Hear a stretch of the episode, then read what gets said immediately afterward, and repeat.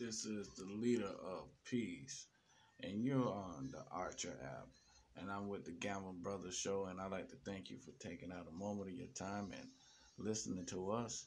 And I'd like to thank you for downloading the app. And hey, you can do this as well. This is a podcast show, and you can have your own show. So stand up on your own platform. But while you're doing that, give us a listen at Gamble Bros.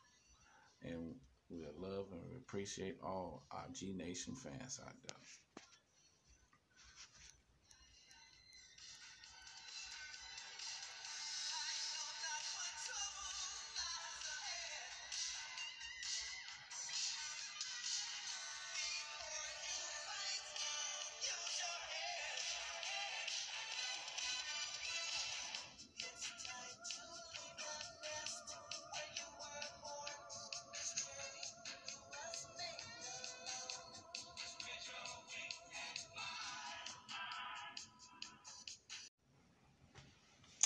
All right, I'm gonna see if this works. It's Thursday. I'm in the studio by myself, so I'm gonna call this portion "Story Time" with Uncle Leader Peace.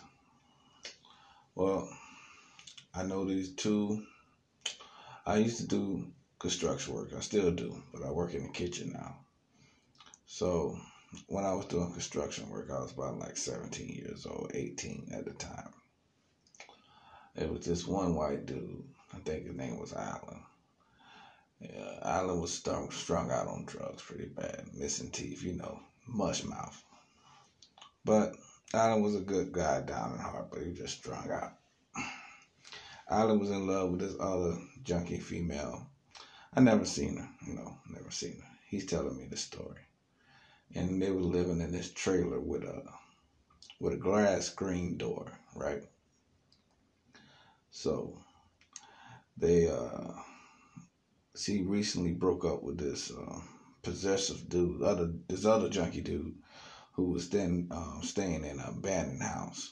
So what happened was um, she was staying in his house because he got cables, lights. He doing construction work, so he doing he making pretty good money. So he able to keep his little trailer, you know, running smoothly, keep the drugs flowing and the beer pouring. So what he do is um, he say he um, sitting in the living room watching TV, and then her ex boyfriend comes kicking the door, kung fu style, pow pow. And then he goes in there. He say, "I'm gonna kick your ass, Alan. Think you gonna kick my girl like that?" Alan say, "Bring it on, motherfucker. I'm right here, standing for you, waiting for you." Alan say, next thing you know, dude bun rushed him, hit him with a two piece, boom boom, drop kicked his ass out the grass screen door. Poof. I'm like, damn. He said next thing, by the time he came to, dude grabbed his girl and he was gone. So I, was, I went and grabbed some of my friends. We waited till nightfall. And I grabbed the bat. I knew where he was staying at, this abandoned house, so we drove up there.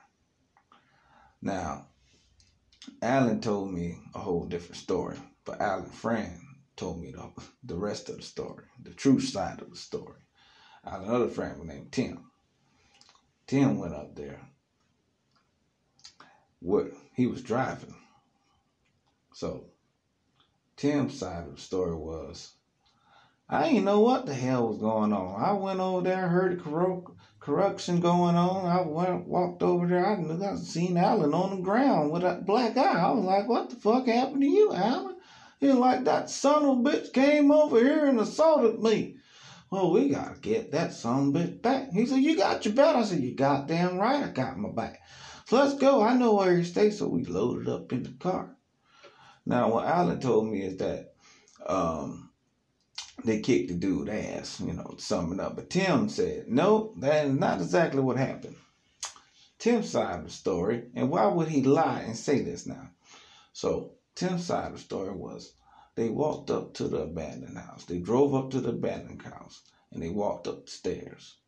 And Tim said he um, was guarding the door, the front door. So while Alan and his other buddy was walking in there, Tim said he can hear him Hear Alan say, Wake up, Joseph. Wake up, Joseph. It's time for your ass whooping, boy. Wake up.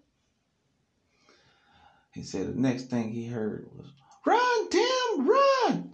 And Tim was like, What the hell happened? He got the bat. He got the bat. He was like, How the hell did he get the bat? I don't know. He overpowered me. They say they had to run down the stairs, and it was so because the dude was right behind them. Joseph right there behind him, swinging with the bat, just trying to kill their ass. And they said they ran past the car, and they had to hide in some bushes. They had to stay there all night long because he was walking around the streets high, smoking his meth. He ran upstairs and came back downstairs smoking his meth. He was up all night. So about six o'clock, they was able to get in their car and rode home. That was about the funniest damn trailer park story I heard. And I'm out, y'all.